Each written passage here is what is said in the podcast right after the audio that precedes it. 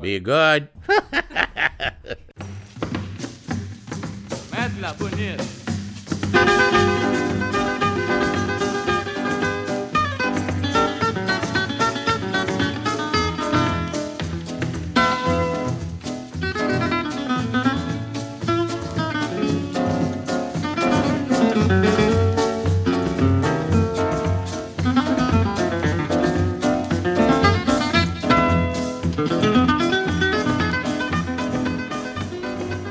friends.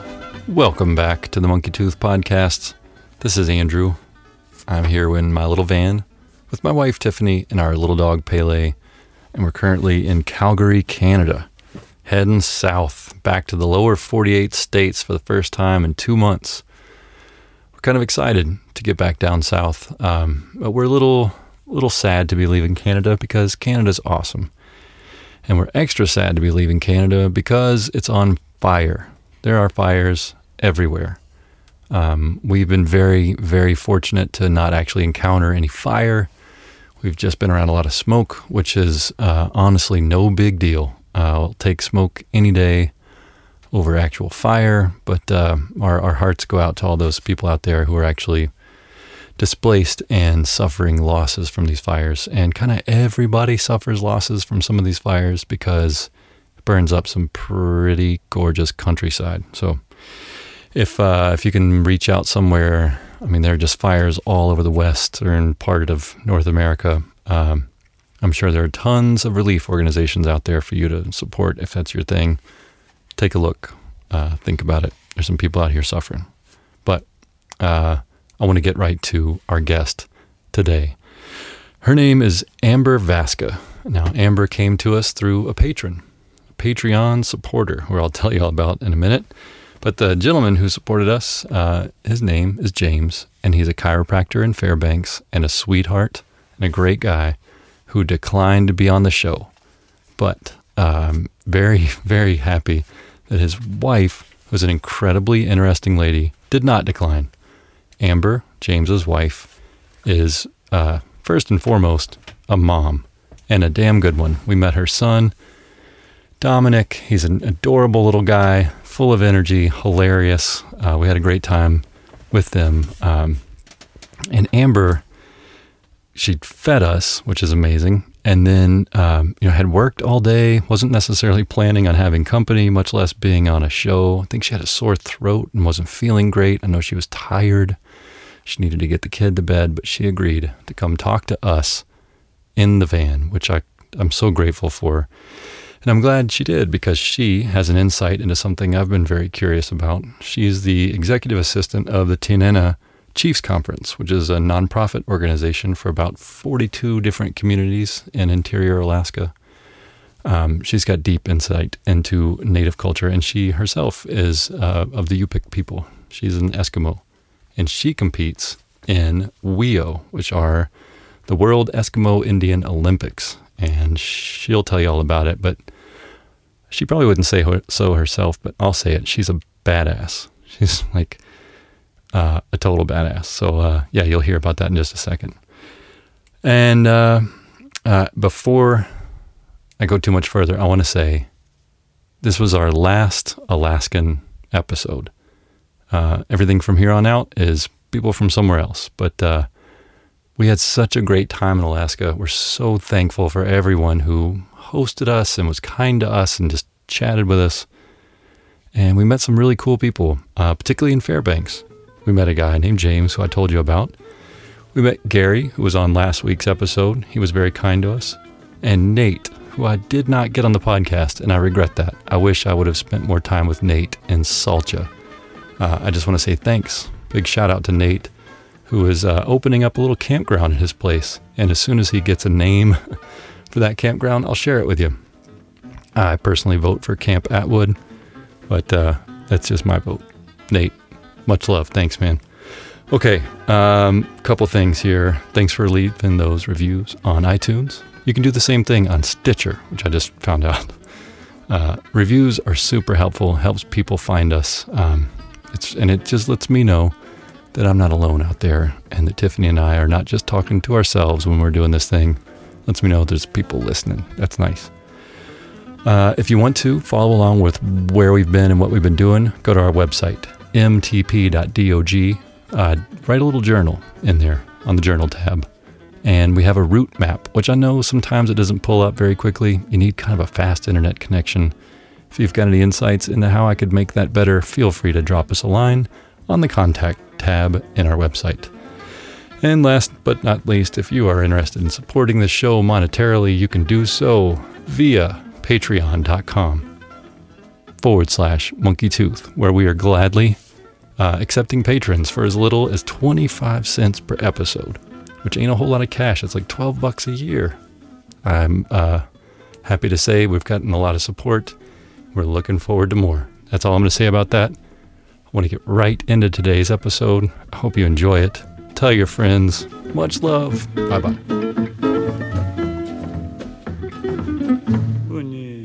Any words? Any words? Um, I've lived in Alaska my whole life. I've grew up everywhere. I've been a- lot of places, including Barrow. Um, I've been. Barrow. Where's Barrow?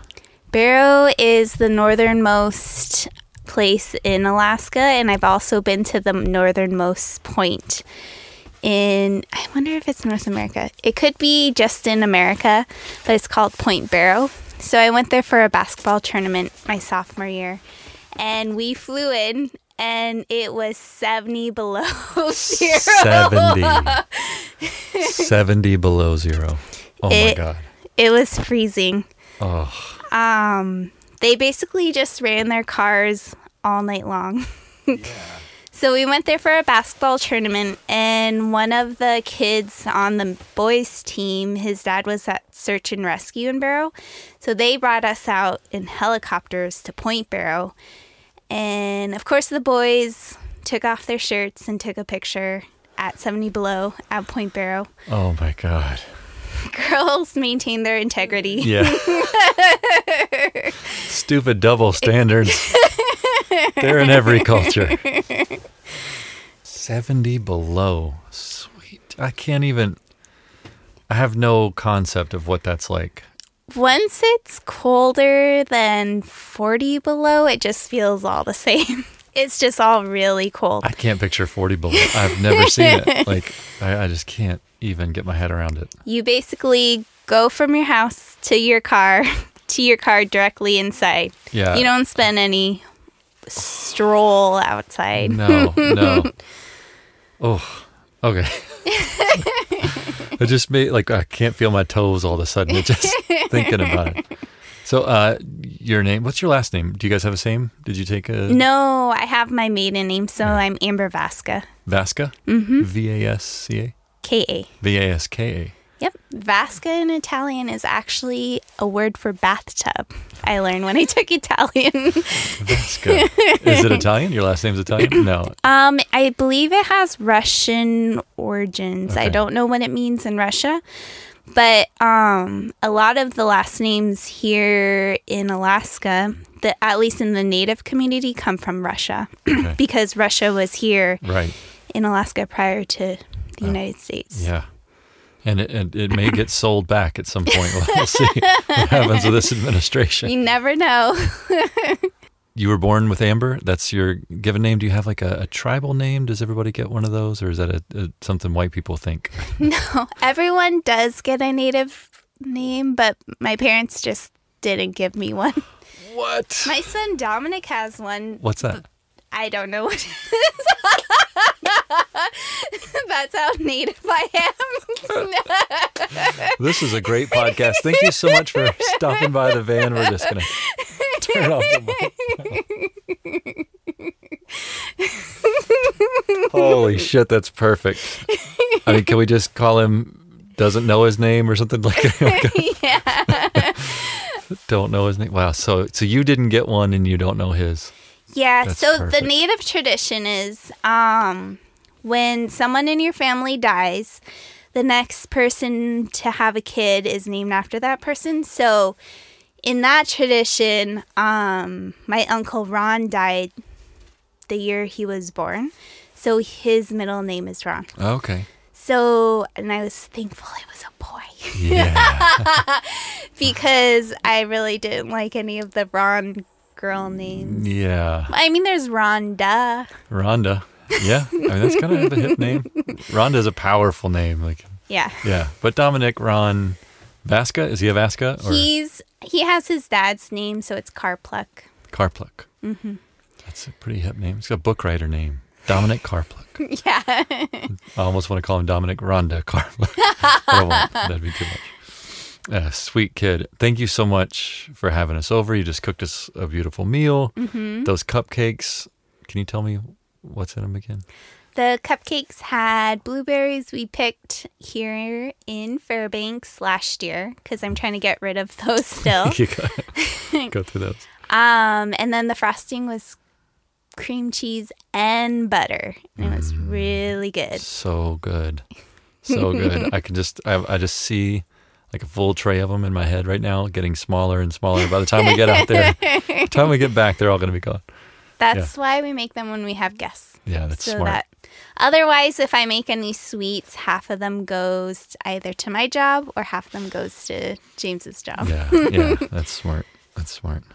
Okay, so other than the fact that you're a very gracious host and have been very kind to Tiffany and uh, Pele and I, I wanted to talk to you because you are the first native person that agreed to sit down with me.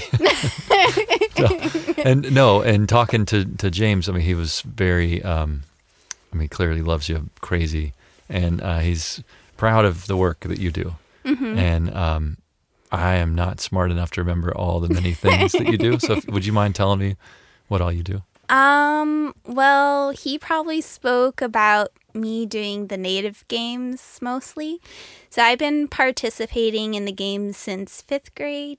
So that's probably about 20 years now.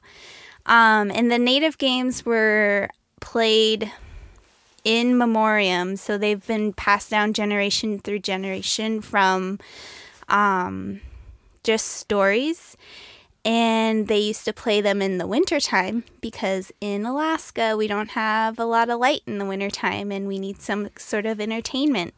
So the best thing to do is to get everyone in the village to come together and play some games. Um, and it was also a good way to keep in shape.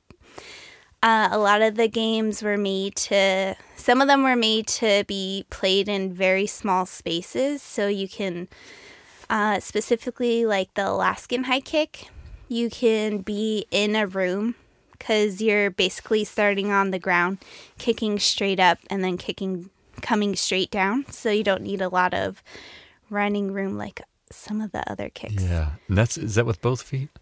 That the Alaskan high kick, you're holding, you have one arm on the ground, one leg on the ground, and you're holding one foot with your other arm, and you're kicking up. And the guys can go vertical, so they're basically in like a one arm handstand. Whoa, that's crazy. Yeah, that's really cool. I want to see that. We got to watch some YouTube videos. Some- you'll have to see YouTube because I'm not great. You're not gonna show. yeah, you could show me that in the van. It's perfect. You're just the right. You could kick a hole in the ceiling. I can kick the ceiling. You could definitely. Now you showed me a video of yourself doing the two-footed high kick. Was that what it's called? Yep. So the two foot high kick, you jump off of two feet, kick a fur ball with two feet, and land with two feet, and you have to show balance. Um, so that game was traditionally played because when the hunters went out as a group, if they had a successful or an unsuccessful hunt, um, they would send a messenger back close enough to the village where they, they're in eyesight, and they would either kick up with one foot or with two foot. Oh, okay. So I don't know what means what, right. but it was to signal successful hunt. So if it was a successful hunt, more villagers would go help cut it up and bring it back to the village. Gotcha. Gotcha. I Mm-hmm. was wondering, like, well, why couldn't they just bring back nothing and everybody knows it's They could just bring. I'm assuming both meant Right. successful hunt Yeah. because you wouldn't send someone to go kick just Right. to go home. just go kick in the air and keep walking, dummy. You got nothing. That's great. I love the I love that picture of somebody just gleefully kicking with both feet. Like, get up here, help us. This thing is huge. yeah. We've got a ton of shit up here. Get up here, help. That's a really nice way to say it. hmm Okay, so how many events are you competing in personally? Uh, I competed in every single event except two this year, actually, Whoa. which I think is around 10. So let me go day by Yeah. day. um, if you need extra fingers, uh, I'll just. So on the first day, I did. So WEIO is four days long. So it starts on Wednesday and it's the third week of July each year here in Fairbanks. And the first day, I did kneel jump, scissor broad jump, which is switched out with toe kick um, every other year, uh, one arm reach. And then they do a whole bunch of strength games at night, but those are for the men. So they do four man carry, and that's carrying 600 pounds. So I can't really do that. Whoa. You can ask the men to participate with them, but I wasn't even going to try. 600 is a a little lot bit, of pounds. a Yeah. little bit too much for me. Wow. On the next day, we did a last. Oh, and then there's also Race of the Torch, which is just a 5K run. The next day was Alaskan high kick, Eskimo stick pull, and then there was Indian stick pull, two foot high kick, um, and then swing kick, one foot high kick, head pull. What is the head pull? So the head pull, um, I forgot what animal it mimics, but I feel like it mimics a walrus because that's what I feel like. So the head pull, you're like in push up position, and you have a sinew strap between you and your competitor, and you're looking at each other. And the object of the game is to either pull the strap off of their head or pull them back, acro- like Whoa. Like a foot and a half or two feet. tug of war with your Tug of head. war with your head. Whoa. The first time I tried it, um, my best friend Erica, she was like, I heard people pass out at that game. And I was like, no, they wouldn't really do it. The first time I tried it, I was getting stars and I was almost passed out. and I was like, maybe if I just sit here, I won't pass out. But I was like, this is not getting better. Oh my god. And then one time it felt like my ear was getting ripped off. So you've got your neck back, like you've Yep. got your. so you're in push up position and you're trying you- to walk backwards. and you're sort of um straddled like when you're in wrestling, you have your hips down Mhm. to kind of get your weight more Behind you. down towards your hips Yeah. so it's not all in your arms and you just pull them back. Wow. so how'd you do this year? Did you kick butt? I won one round Yeah. and it's uh double elimination so I lost the other two. But one person I lost to place so All I right. always give myself kudos if I lose to the people who are placing in strength games. Yeah, yeah. Keep on pushing. Keep on pushing. I've got to keep on pushing. Mhm. I can't stop now. Move up a little higher. Or somehow.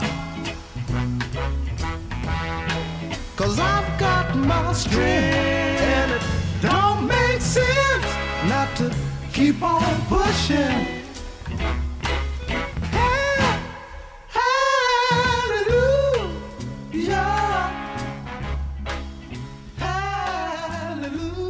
So in all the games that you competed in, though, the different events, you you placed in a bunch of them, though, didn't you? yep, I placed in three of them this year. So I placed in kneel jump, scissor broad jump, and two foot high kick. So what's the kneel jump? The kneel jump is you start on your feet and you have three chances to jump as far as you can and land on your feet. Um, the record for women is 55 and a half inches, and I've jumped 55 and a quarter What? In competition one year. Um, So I was only a quarter off, and I haven't jumped that far in competition since. But it's a game about having fast re- reflexes. So if you're cutting up a kill and something comes up behind you, you're on your knees. You need to get to your feet as fast as you as fast as you can. Or if you're ice fishing and the ice breaks, apparently you can jump to your feet before you're in the water. I just noticed that sounds really dumb. but I tell that story each time. I'm prepared to believe it. I'm just the kind of guy to tell it to. It's fine. That's we just have like super strength. yeah. We're we're like, oh, the ice break- is breaking. And then there's the scissor jump kick. Scissor broad jump. Scissor broad jump. So that's similar to the track and field triple jump. Oh, okay. So you start standing, you don't get a running start, and you jump to one foot, and then you scissor one foot behind that, and then jump to one foot, and then you land onto two feet. And that one was again to have reflexes and quickness. So if you're jumping across icebergs when you're out hunting on the ice, you got to be fast before it gets into the water. Yeah. oh my god. So everything is tethered to either hunting or strength uh, necessary for cleaning a hunt or don't- or pain tolerance. pain tolerance. Now tell me about that event. What is that? Um, so one of the pain tolerance events is ear pull. So you have a string of sinew. There's multiple ear games too. oh my god. and you put it behind your ear in the competitor's ear and you just pull straight back. And whoever flinches and gives up So first. whoever it comes off of the ear uh, loses. So um, that game was made because when you're in 40 or 70 below, sometimes your ears might be not be as protective yeah. and you'll get frostbite. And so it's supposed to mimic frostbite. Oh. Boy, of all the things to mimic, like Except frostbite. frostbite doesn't really like it's a nasty game. People will tear the back of their ears open. oh my god. What are the prizes? A medal. yeah. Bragging rights and Bragging rights. Yeah. Well, feel free to continue. I want you to brag Oh, as so much as you can. you do get bragging rights. So back in the day, one of the strength games was called the arm pull. And so you sit across from each other and you base it's like arm wrestling, but you intertwine your arms and you pull back. And you're trying to make the other person's arm straight or pull them over. Okay. And so it was basically to see who was the strongest person in the village. Yeah. And, And that we- person. Yeah. So around. we switched that in WEIO. This year we did head pull, and next year we'll do arm pull. Oh, okay. Got it. Got it. Wow. That's an incredible thing. I just so like I don't know, a few days before meeting you, for the very first time I even heard of the of the native games. Like I just I'd never even heard of it. And I to my, you know, uh, defense, I'm from the South, and there's a lot of things I've not heard of. a great number of things I've not heard of. But as soon as the uh, the person told me about it, told me about an event called the was it blanket toss? Yes. that sounded incredibly fun and like i mean I, I know there's a spirit of competition people are trying to win but it also seems like less about just defeating your enemy than it is about like Your enemy. well, yeah yeah like you're not trying to defeat your opponent necessarily as you are just trying to be the best that you can be that seemed like the the whole premise behind is that So the whole premise is sportsmanship Hmm. over winning the goal. okay So um, you kn- you really want your competitors to do their best as well as you do your best Mm-hmm. because back in the day when you were in the village, you relied on the whole community to be successful. So it wasn't there wasn't only one good hunter in the community and you're like, yeah, go get those moose for us. it was all the hunters had to be good Yeah. hunters. Yeah. So it's all it's about making sure everyone does their best. at what point did it become intertribal like or intra inter right Yeah, when, when multiple tribes would compete with one another. I, believe that's inter. I'll be corrected in podcast I think land. it's inner. yeah. Um, I think it's something that's always been intertribal. Uh, just because I've heard stories of them going to different community for like winter carnivals Yeah. and they'll play the games and traveling to close like neighboring communities to do it. Yeah, even necessarily like a, a, a, a people or a tribe that they didn't necessarily get along with, they would put that aside for the games or no. No, I'd uh, like to say they did. Yeah, let's believe it. Let's say they did. Let's say they did. Why not? And these games aren't only played here in Alaska, they span over to Canada and Greenland Yeah, in mm-hmm. Russia. and Russia. Yeah. Yep. Don't forget the Russians. They're thinking about you right now. They want to come back to Alaska. well, that's really cool. So you've competed um, here. You've competed in Canada and in Greenland. and in Greenland. You're the yep. only person I know who's been to Greenland. Greenland was real. really cool. yeah. It's just it's amazing and it's the land is barren, but it's so beautiful. Barren because there's just ice everywhere. Right. Yeah. But yeah, that was a really cool experience. And I put my hand in the Arctic Ocean there because you have to. You have to. Yeah. And it was really cold. I can't imagine. And I almost fell in the water because it was really muddy where we were. Yeah, but it was it was really cool and they're a little bit different. So we sort of have a cultural economy where they use like moose skin, they sell beadwork and all this traditional stuff to um, make their money. And they do the same thing, but they're allowed to sell seal skin there, which I don't think that's. I th- you can buy seal skin here, but you can't buy it in the store. So they had stores Whoa. filled with like sealskin boots, sealskin purses. It was so Wow. cool. It's amazing.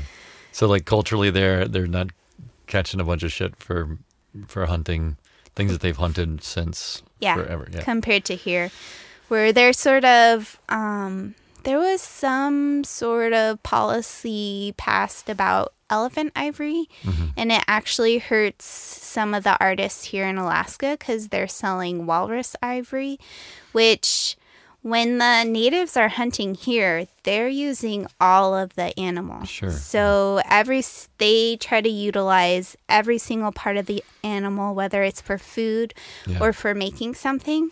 And so it's not they're just killing a walrus. Right. No. Absolutely. So it's a whole different game Yeah. here, but that rule is affecting people are scared to buy art ivory oh, because they don't know if it's elephant or walrus. Because they're scared to bring it and people it'll be cons- confiscated. Confiscated. Yeah. Yeah. Wow. Yeah, we've seen some really amazing stuff made from uh, walrus and, I mean, just weird bones of all kinds. Yep, People make some bones. Mm-hmm. amazing stuff. We've, I mean, as soon as we got into like Canada, I guess we saw some in Washington as well, but like from Canada all the way up here, we've just seen amazing, amazing art and like very detailed craftsmanship in these tiny little knife handles or like intricate things. It's just Mm-hmm. super, super cool. But I, I, I get it. I mean, people don't want to get their stuff taken because it's confused for, Yeah. for elephant. But I mean, God yeah, it's uh, the the wallpaper bubble game of trying to fix things around the world. You push down one bubble and it pops up somewhere else. Yeah. trouble no matter where you go. Speaking of trouble, so your your hobby is kicking stuff. You could probably jump up and kick me in the face, which is a pretty hip hobby. But you your work is in in native communities. Yep. So? I work at the Tanana Chiefs Conference, and they're a nonprofit organization that serves the interior 42 communities in Alaska, which includes 38 federally recognized tribes. And we provide health services, advocacy, social services, behavioral health, wellness. Um, so we provide all those services for our communities. Uh, and I specifically, so we have three departments health, admin, and tribal government and client services. And I work we call it TCS for short because it's a really long name. Tribal Client Services. Yeah, so we have a lot of programs underneath us. Um, we have the social services underneath us. Uh, we have a lot of tribal government services, so um, helping tribes with tribal enrollment, um, constitutions, policies, codes, tribal courts. We also do a lot of stuff. Uh, we have natural cultural resources, so we have forestry, cadastral survey, energy. So we do, there's a lot of stuff underneath us. Waterfall, nothing can harm me at all. My worries seem so very small, but my waterfall.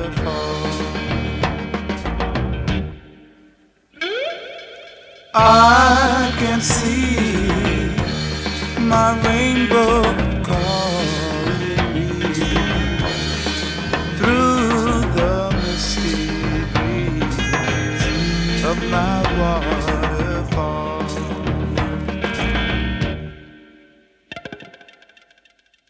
I'm the executive assistant, so I work under the executive director, Will Mayo, which is really cool because he used to be a past president of TCC back in the 90s. And they had a couple of big things happen. So, um, tribal self governance was signed, and we did a compact with the Bureau of Indian Affairs, which I actually just read.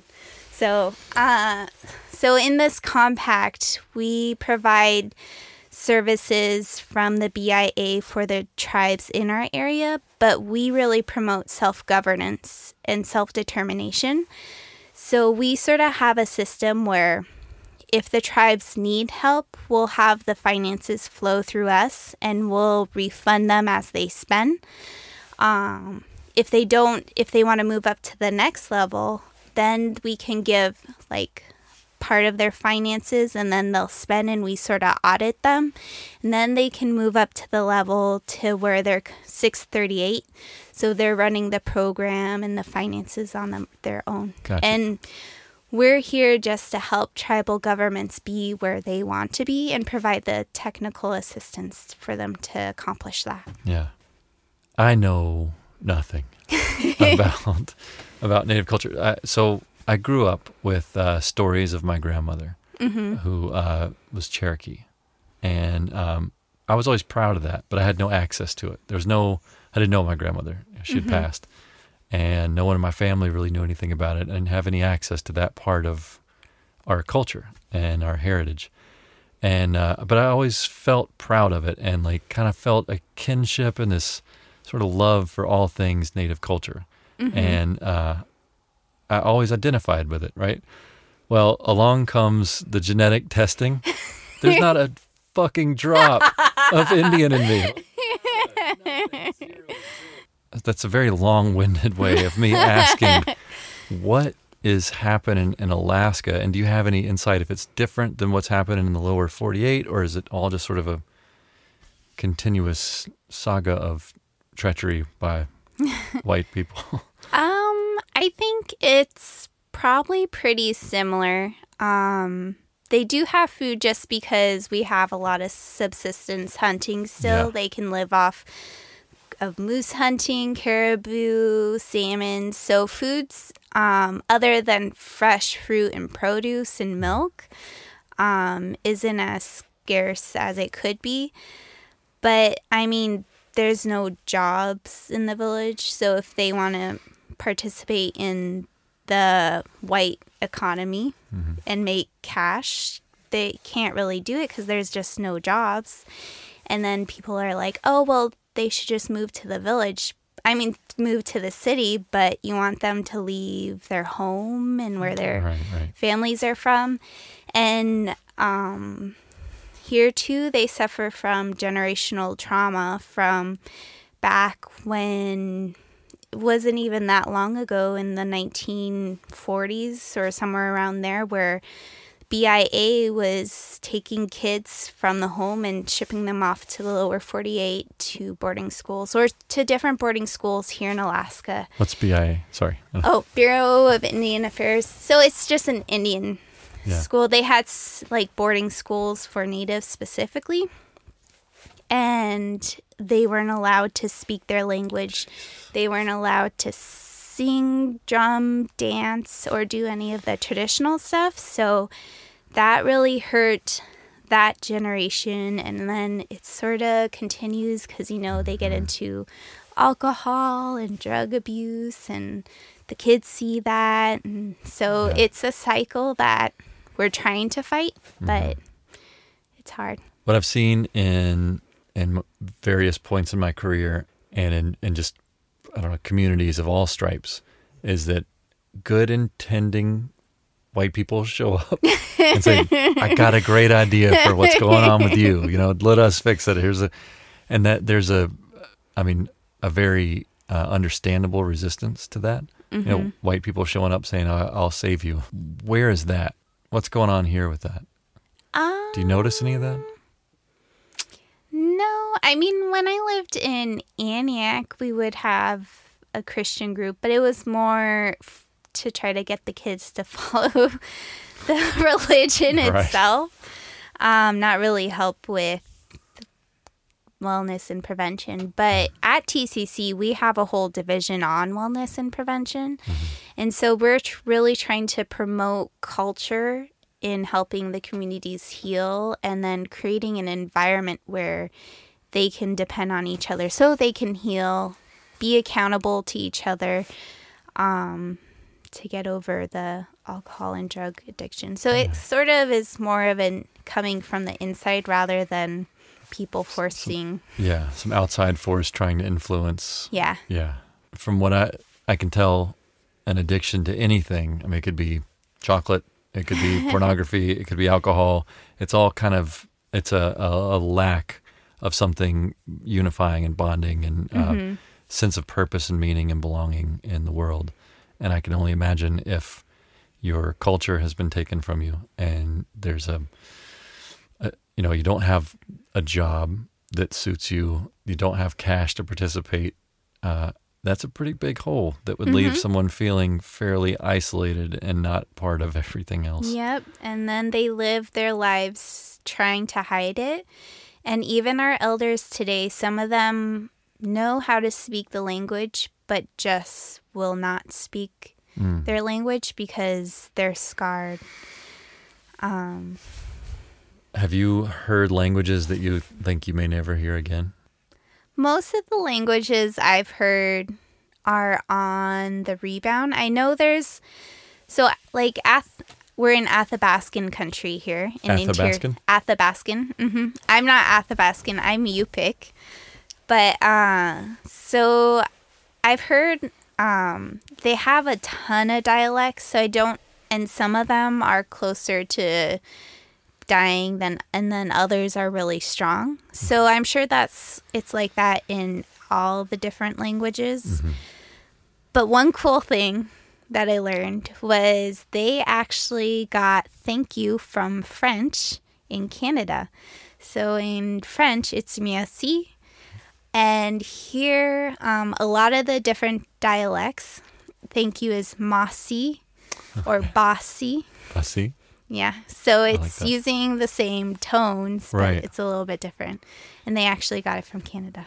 interesting Canadian natives even say the same. They say mossy. So it wow traveled all the way where we were west. West. we're pretty far west pretty dead, come far west this is uh for i think this is as far north as we're going to go Uh-huh. So for us, it's all downhill. We're just turning around and heading south. uh, it's going to be interesting. Um, I'm really glad that we got to come up to Fairbanks. We didn't go to the Arctic Circle, which I, I hear mixed reviews. Some people are like, ah, fuck it. Don't worry about going to the Arctic Circle. You're not missing anything. And other people say, you got to go to the Arctic Circle, man. What are you doing? Why are you not going up there? So I don't know. We're just, I think Fairbanks is our Arctic Circle. That's our North, North Yeah. Pole. It's a pretty rough road up to the Arctic Circle, too. Yeah, I've got like a jar of coffee up there, man. I gotta, gotta be careful. Can't rattle my bananas and bruise my avocados in that rough road. Yeah.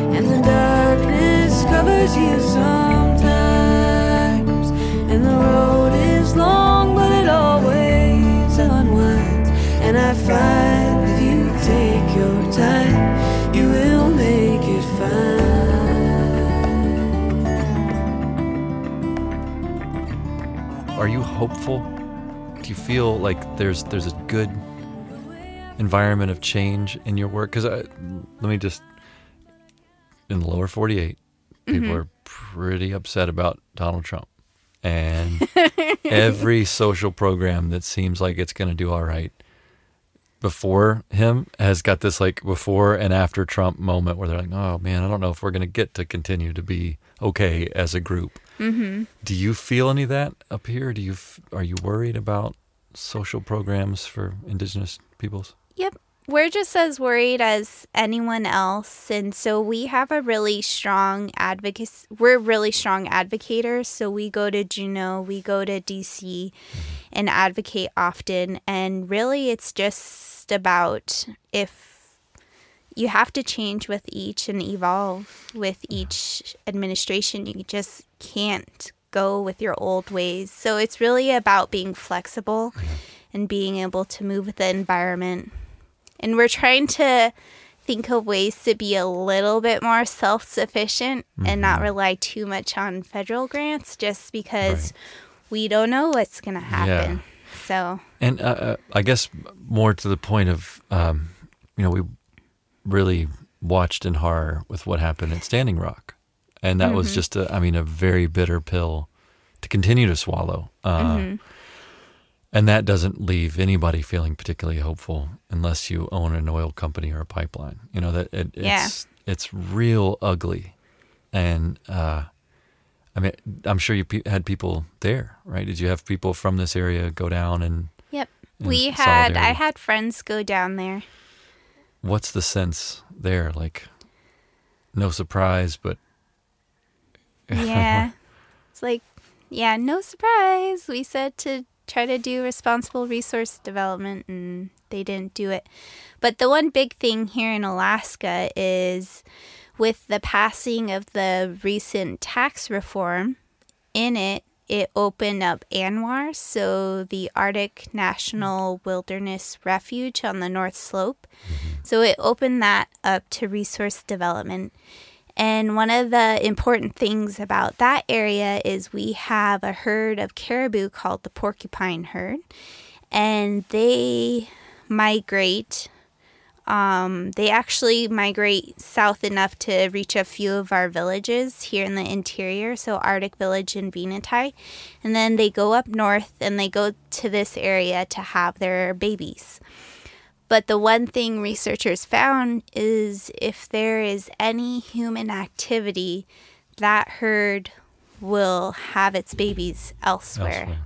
So if people start to resource development, it could potentially move the way they migrate and Yeah. it could potentially cause a lot of tribes um their food that they relied on. So I mean, among other things, I mean, it's. Uh, I, I've always been told that um, saying ANWR is almost like a defeat. Like always say Alaskan, while what A- Alaskan Alaska National, Wildlife, Refuge. Yes, because you know to say ANWR takes away the the beauty of what the thing really is, you know, and, Mm-hmm. and then makes it easier for someone to say, "Oh, it's just ANWR. We'll throw some oil pipelines and we'll just dig in there. Don't worry about it." So I didn't realize that had Sort happened. of, that's so, sort of like Voldemort, right? yeah, don't say don't say his name. So I didn't realize that was opened up. That's horrible news. Yep, they included that in the tax reform, so it's now gonna be open. Oh my god. Yeah. And our current, I mean, we have great congressional delegation, but they're for resource development. Development, yeah, so Oh God. So yeah, are you hopeful? what is your hope? What what do you just like that you continue to have the strength to fight, or what? what to get through it, I mean, we've been through so much throughout the years, Yeah. and we're still here. It's about pres- pres- perseverance. Yeah, I can't talk now. what what are the uh, the native games for dealing with broken treaties and all the yeah? Uh, who's the the high kick champion of dealing with a broken treaty? Oh man, They just went up to them and be like, "I could kick you in the face." yeah, with two feet. with both of these feet. yeah, that was their negotiating skills. that may work now. I, I think yeah. high kicking might be the new president. We'll just have a high kicking reality TV Yeah. high kick. Oh, good lord! All right, leave me with something uh, hopeful, please. telling something. No, uh, well, let me let me ask you this: Can you um, do you know any of the native tongue? Do you can you speak? Um, what did you say your tribe was? Mm, I'm Yupik. Yupik. So you Yupik is Eskimo. So we're on the western coast. Um, and is also Eskimo. They're more on the northwest to northern coast. Athabascans in the interior, and then there's And Tlingit and Haida, and there's tons of stuff, which I'm probably missing. half. That's fine. No offense, guys. Um. So in Yupik, back in the day in fourth and fifth grade, we had Yupik for an hour each day. Wonderful. so, uh, yes, in Yupik is E. E. Um, one is a Daujik. Um, they have an fish ice cream with berries that's called a gurak. Wait, fish ice cream? It's With berries. So good. Is it smoked and then No. frozen? No. So you use white fish Uh-huh. and you boil it and then you flake it. Mm-hmm. Um, and you have Crisco and sugar and oil Yes. and you mix it up and then you put the fish in and then you put berries in and it's called Eskimo or Indian ice cream, but in Yupik it's a gurak. A gurak. Mm-hmm. Wow. I'm, you know, I'm grateful for the food you made us tonight, but I'm even more grateful that they weren't fish cupcakes. Mm-hmm. I have a gurak in my freezer. You, you could really? try a bite. Holy crap, I do. I want to try it. That's amazing. A gurak. That's so Um, thank you is Quyana. cool. Quyana. Okay. Um, hello is Waqaa. Waqaa. Mm-hmm. That is the greatest hello of any language. Waqaa. Do you have to say it like that? Like, Waqaa. Yeah, That's great. just kidding. You can't just be like, Waqaa. yeah, you, you can't say it like that. Like you're greeting somebody in Applebee's. Waqaa Mm-hmm. to your table. Um, what else do I remember? Uh, poop is Anuk. That is exactly what I wanted to know. Have you listened to this show before? How did you know? That's fantastic. I think that's a good place to end it. We're going to end on. So, We'll end it with Anuk. yeah. How do you say thank you? Quyana. Quyana Anik. Cheers. Thank you so much. No problem.